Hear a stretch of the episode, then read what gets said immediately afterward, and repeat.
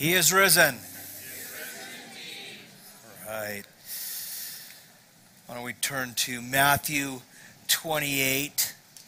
We're going to look at the last few verses in the Gospel according to Matthew today. As you turn there, if uh, you're not a regular here, uh, I'm Jeff Giampa. I'm the pastor here at IBC. And uh, welcome. Matthew 28 starting in verse 16. Now the eleven disciples went to Galilee, to the mountain to which Jesus had directed them. When they saw him, they worshipped him, but some doubted.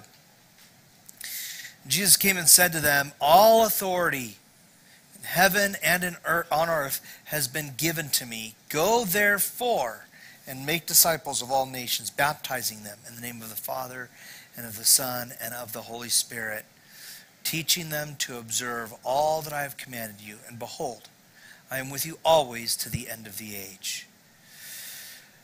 Our merciful God, we thank you for the risen Lord this beautiful Sunday morning.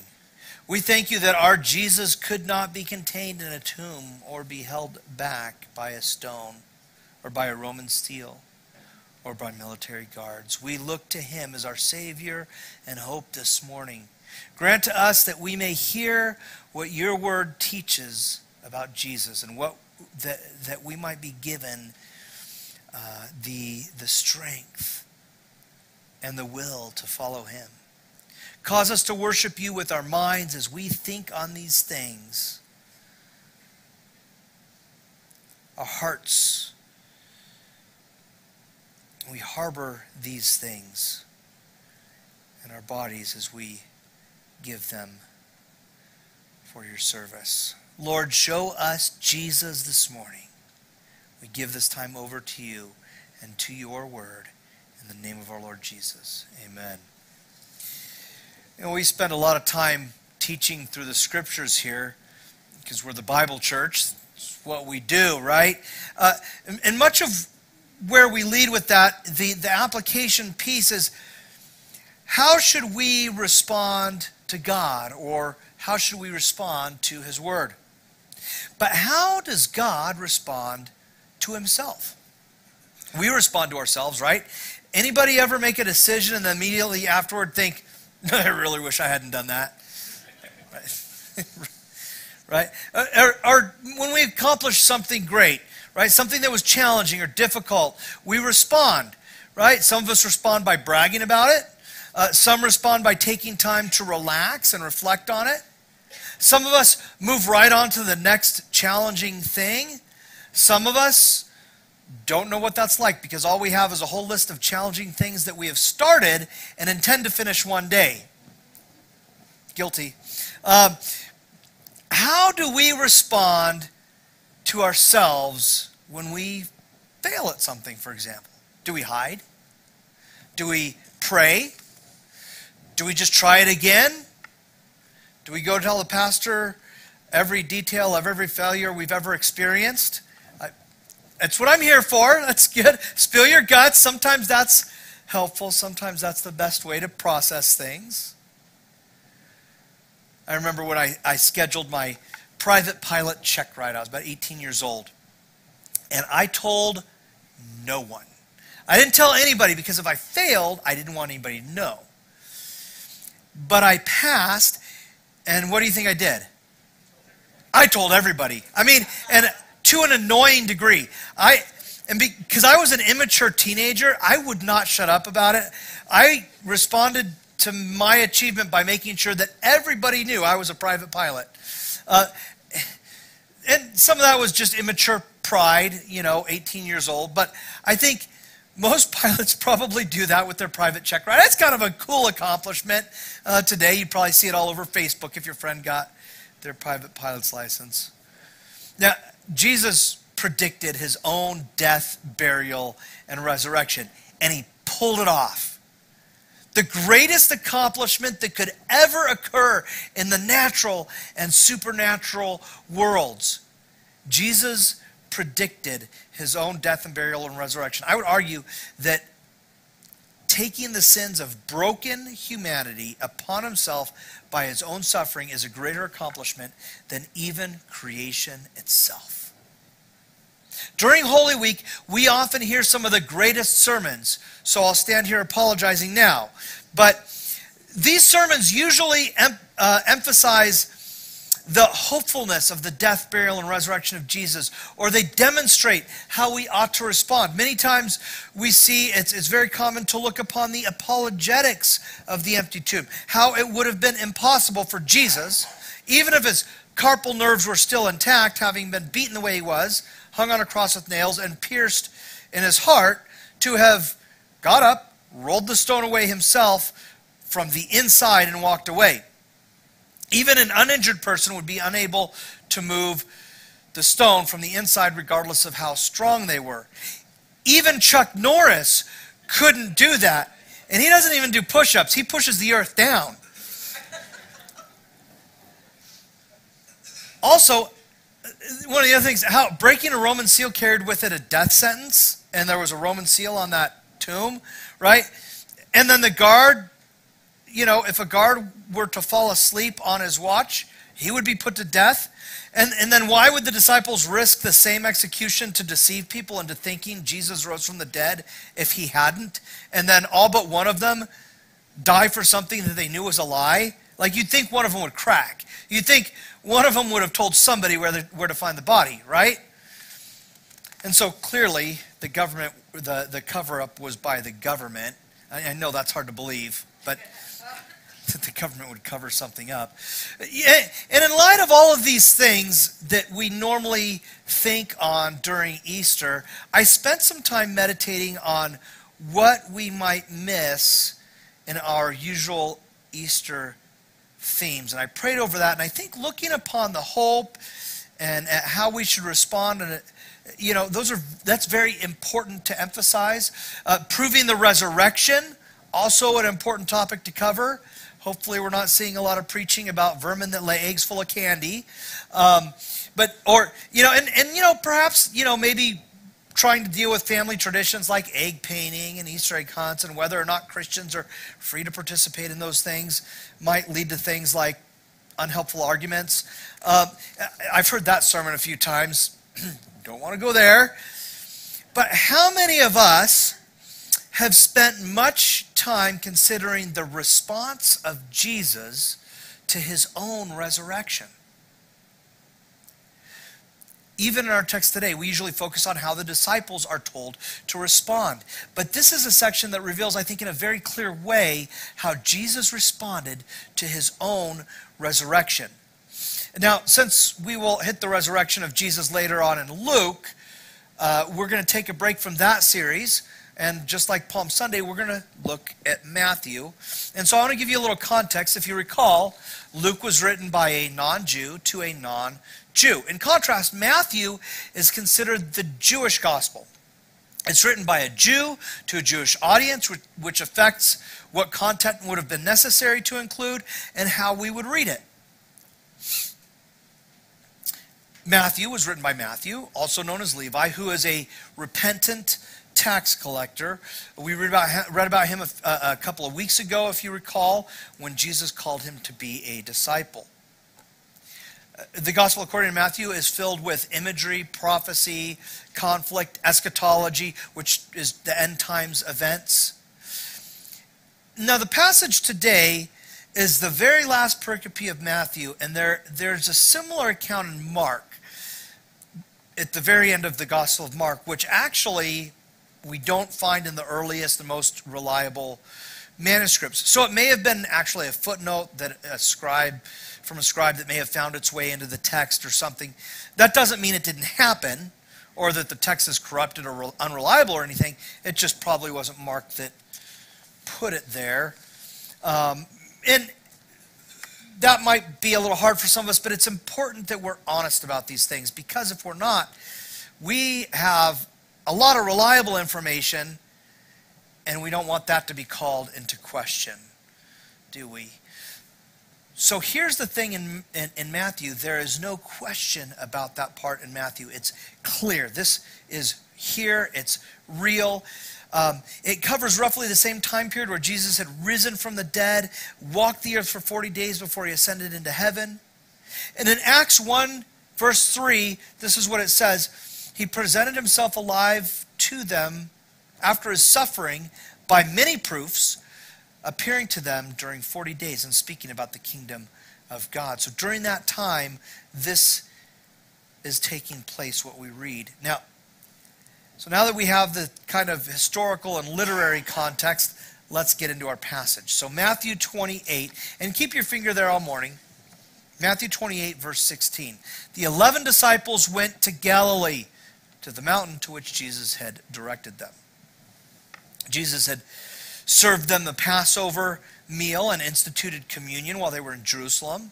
That's also where he was crucified and then appeared to them after he was resurrected. But he told them to go to Galilee at some point. Before he was arrested, this is what he tells his disciples in Matthew 26 32.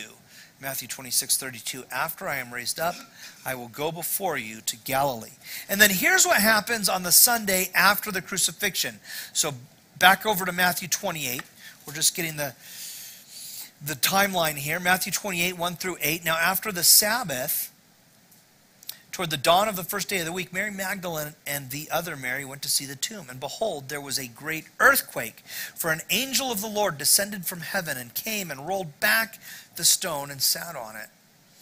His appearance was like lightning, and his clothing white as snow. And for fear of him, the guards trembled and became like dead men. But the angel said to the women, Do not be afraid, for I know that you seek Jesus who was crucified.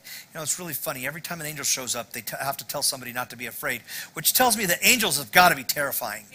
That's not the little precious moments porcelain figurine. Like, who's afraid of that? Right? He, he's not here, for he has risen. As he said, Come, see the place where he lay. Then go quickly and tell his disciples that he has risen from the dead, and behold, he is going before you to Galilee. There you will see him. See, I have told you. So they departed quickly from the tomb with fear and great joy and ran to tell his disciples.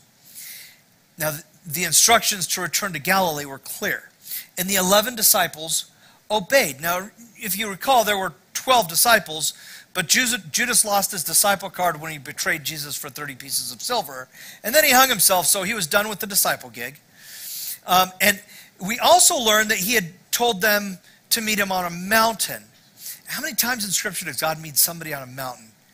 Quite a bit, right? And it's always a big deal. It's never like, meet me on a mountain. Oh, yeah, here's, you know, I don't know. You know, you should buy McDonald's today.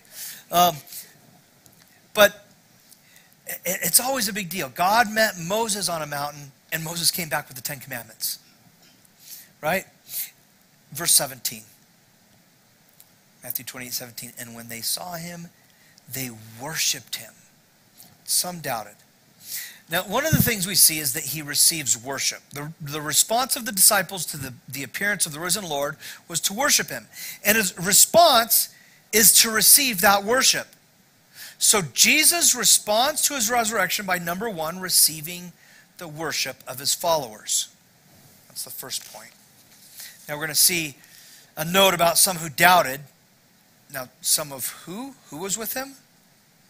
Eleven disciples. Some of the disciples doubted. First, it's unlikely that any of that had, had to do with the resurrection. That, they believed that. They, it was, that was done. It was over whether or not they were actually seeing the risen Lord at that moment. You know, in Luke 24, a couple disciples were on the road to Emmaus. He appears to them, he travels with them for some time, and, and then they recognize him. So, for some reason or another, he wasn't always recognized right away in his resurrected body. And, you know, we all do struggle with doubt sometimes, don't we? It's true. The disciples themselves struggle with doubt. And when we struggle with doubt, it's, it's helpful to look back, to remember what you've learned about Jesus, remember what he's done for you. And the text here doesn't tell us how they overcame that doubt, but it goes right into what Jesus says. So this is what's important. Verse 18, Matthew 28 18. Jesus came and said to them, All authority in heaven and on earth has been given to me. Now, this is important. This is where we get into the meat of the passage. One of the things I think we often neglect is the authority of Jesus, and for a couple of reasons. First, because we like to receive love, grace, mercy, healing, forgiveness, things of that sort. But we really don't like authority because we don't want to have to submit to it, right? Uh, how many times have we heard the, the Frank Sinatra song at a funeral service? And now the end is near. And so I face that final curtain. I know you thought I was going to sing it to you, didn't you?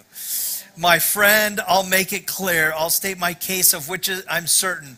I've lived a life that's full. I've traveled each and every highway and more, much more than this. Do you know it? I did it my way. And I, I think if I'm honest, if I were to die right now, that might not be an entirely inappropriate song. God save me, right? It's how we want to all want to live our lives, our way, right? We would rather do it our way than submit to authority.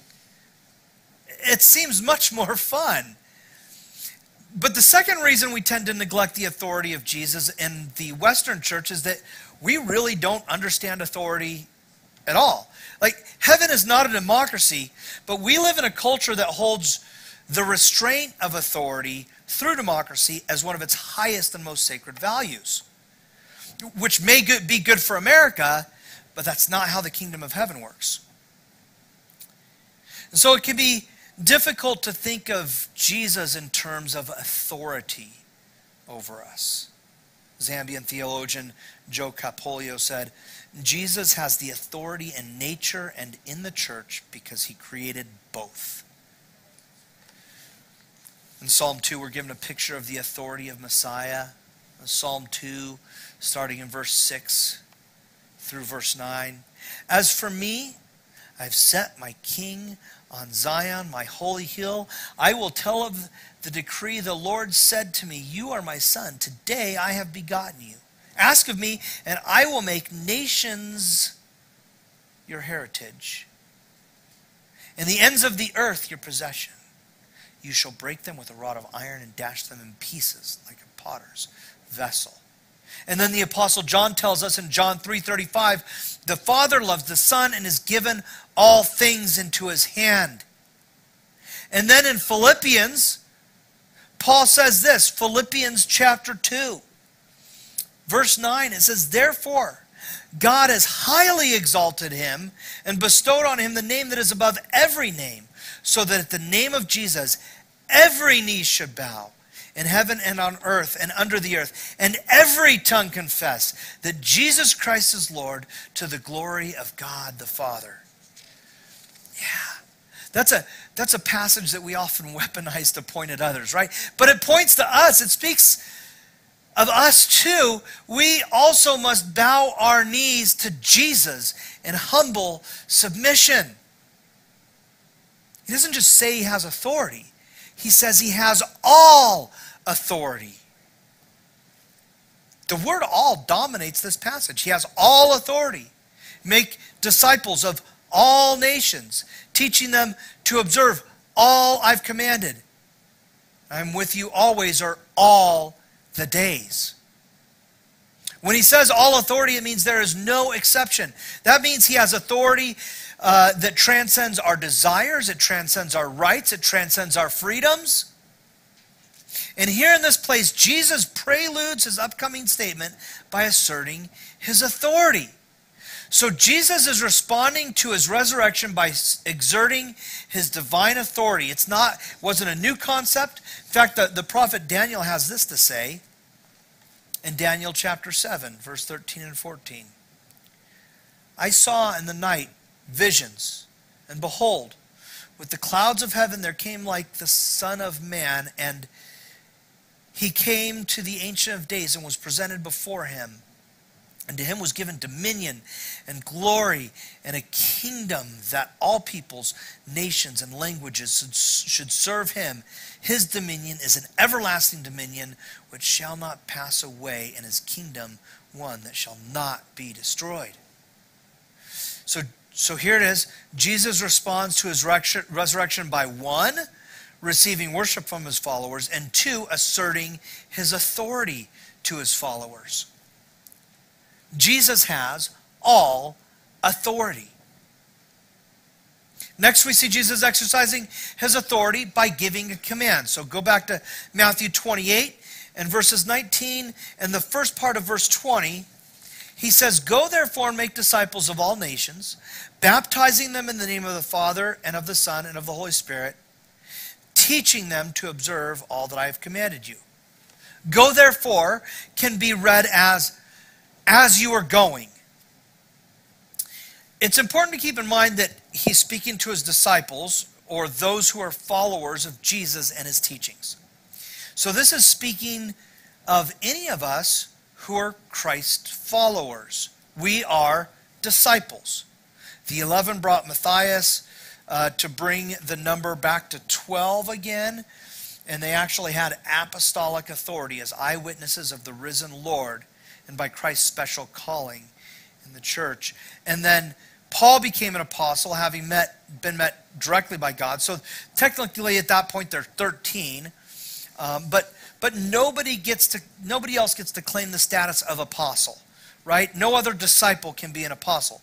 So before Jesus was crucified, he actually had a lot more disciples than just 12. And, and they were both men and women. Um, it, it's just that the special authority was given to those 12 slash 13 but in this case, Jesus is affirming that all authority is his. So even though he's speaking to the 11 remaining disciples before Matthias was chosen, this applies to all followers of Jesus. We got to read it. We got to do it.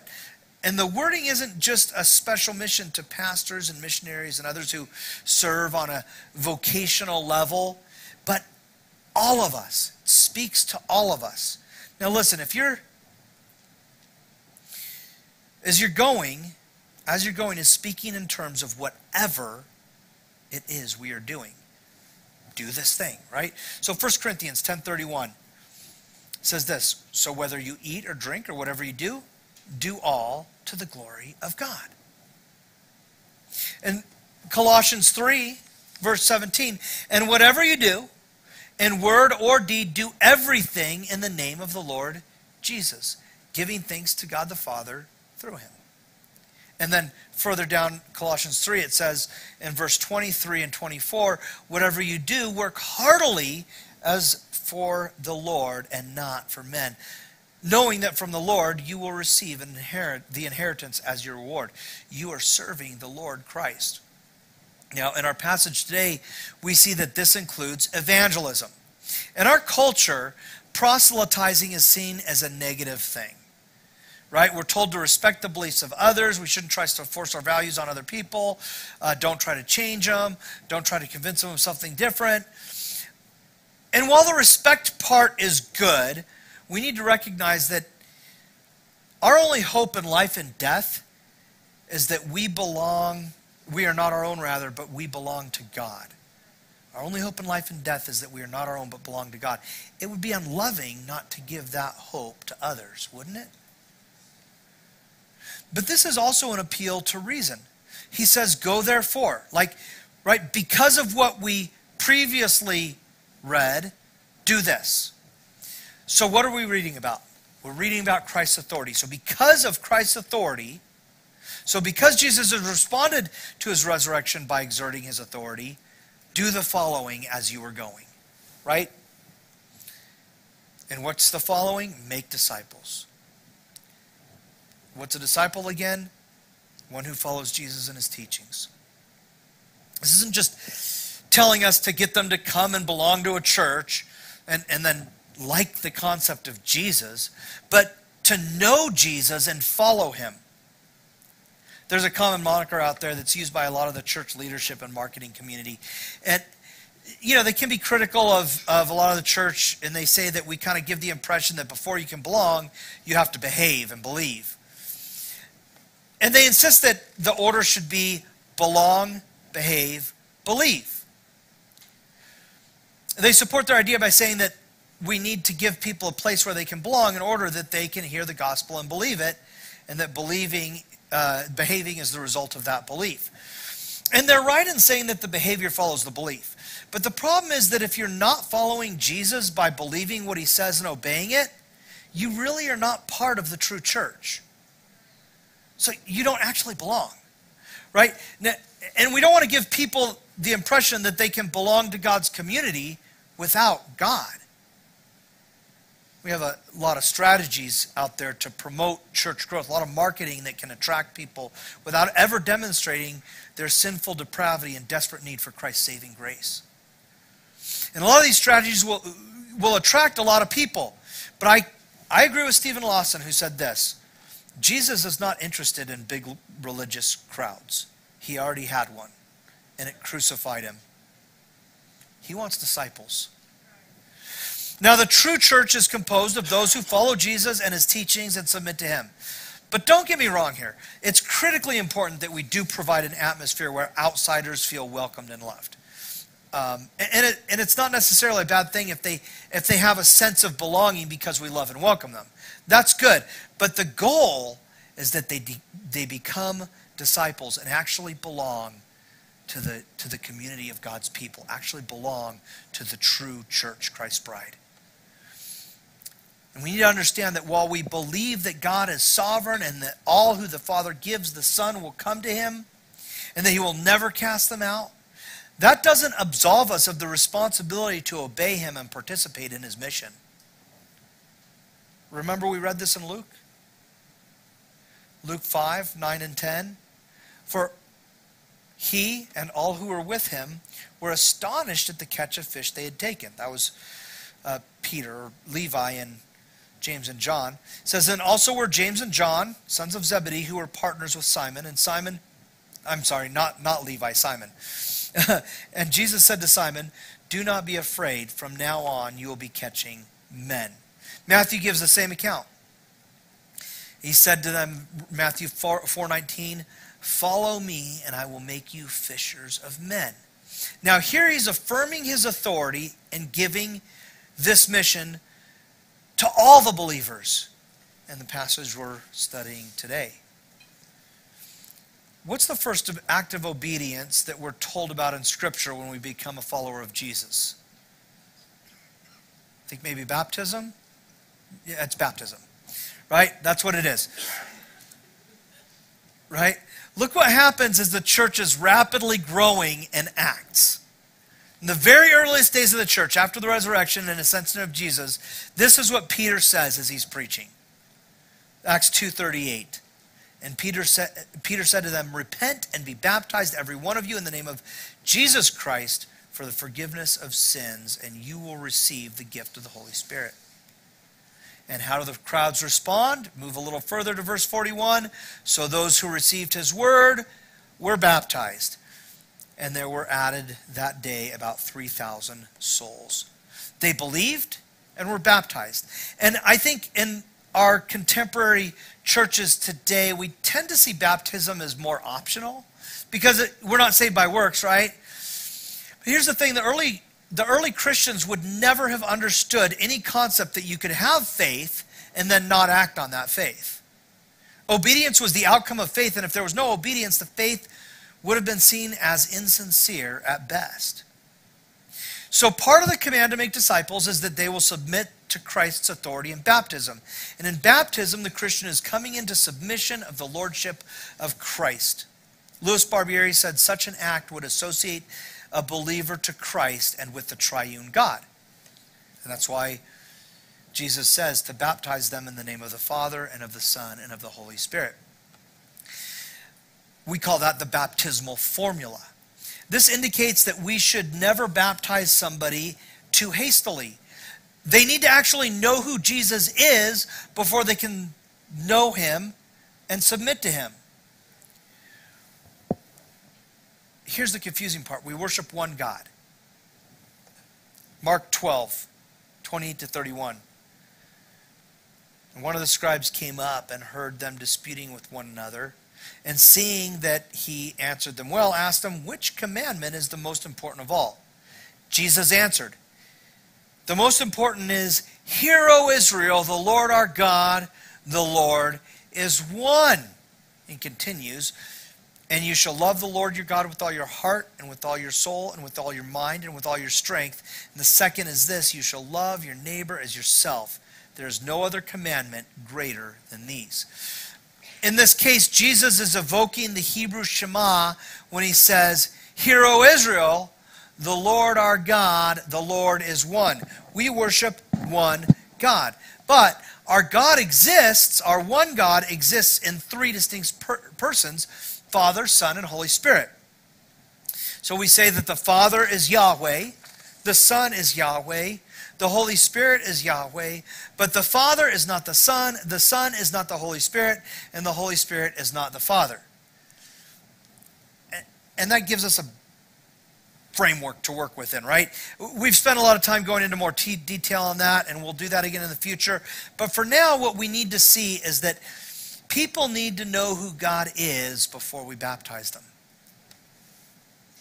Jesus continues telling his disciples to teach. Keep in mind, there, there has to be some teaching up to this point, before this point.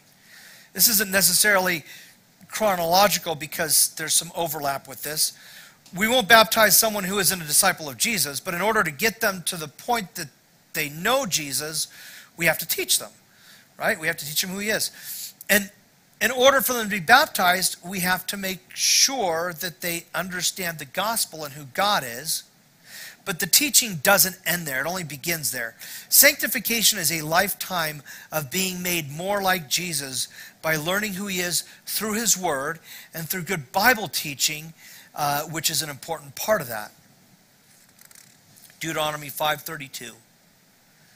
It says, "You should be careful, therefore, to do as the Lord God has commanded you. You shall not turn aside to the right hand or to the left." So we do these things. Joe Kapolyo says, "The Great Commission is given by the highest authority in the universe, and it is binding on all disciples for all time." So Jesus affirmed his authority and has given instruction to his disciples. Here it is Jesus responds to his resurrection by receiving worship from his followers, by asserting his authority to his followers, and by commissioning his followers. Number three. Doesn't end there, though. The end of verse 20, the very last piece of Matthew, it says, And behold, boy, what a great, what a great way to end a, a gospel book, right? And behold, I am with you always to the end of the age. He's met them on a mountain. He, he appeared to his disciples in glory on the Mount of Transfiguration in Matthew 17. He resisted temptation from the devil on a mountain. It was on a mountain that he delivered the Sermon on the Mount. Back in the Old Testament, God met Moses on a mountain, and now he's affirming his authority and eternal presence on a mountain as he commissions his followers. What does that tell us about the Great Commission? It's really important to God. In Scripture, God likes to use mountaintop experiences to reveal himself to his people. So, how how is God revealing himself to you on this mountain today? Think about that for a minute. Up on a mountain with his disciples is the God of all creation who has authority in heaven and on earth. All authority. He authoritatively tells his followers to recruit more disciples. And then he follows up by promising his presence. Listen to that. The God of the universe, the Son of God, steps off his eternal throne to become flesh and dwell among us. He's born in a barn. He grows up in a lower middle class, blue collar home. He takes on a trade and then becomes a rabbi ultimately. He's functionally homeless for much of his three year public ministry. He willingly submits to the same form of execution that they would give a serial killer after having been beaten to the point that most of us probably would not be able to survive. And then he dies. and then he's buried.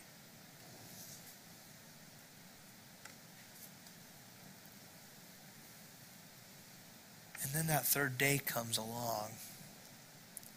And he rises from the dead and reaffirms his eternal, divine authority over all creation. He is risen. Hmm. Can't say that enough, huh? And his authority can never be questioned or usurped. It can never be successfully challenged. He has authority over Vladimir Putin. He has authority over Joe Biden. He has authority over Vladimir Zelensky. And every world leader, past, present, and future he reigns over Elon Musk. He reigns over Dr. Fauci. He reigns over Bill Gates. None of them, not one person, could cause a single world event, not even a tiny one, without his divine permission. John Calvin said, before promising he would be with them, he began with declaring that he is the King of heaven and earth who governs all things by his power and authority. This God of all authority promises his presence with every one of his followers. Do you get that? Present with us. If you are a Christian, if you follow Jesus, present with you is all authority.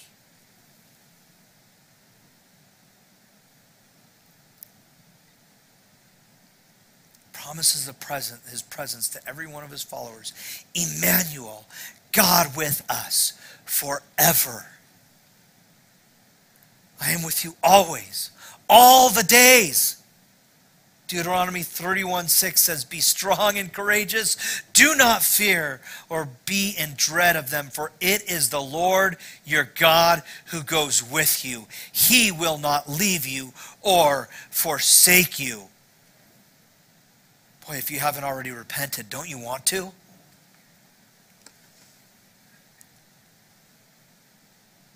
So Jesus responds to his resurrection by receiving worship from his followers, by asserting his authority to his followers, by commissioning his followers, and by being present with his followers.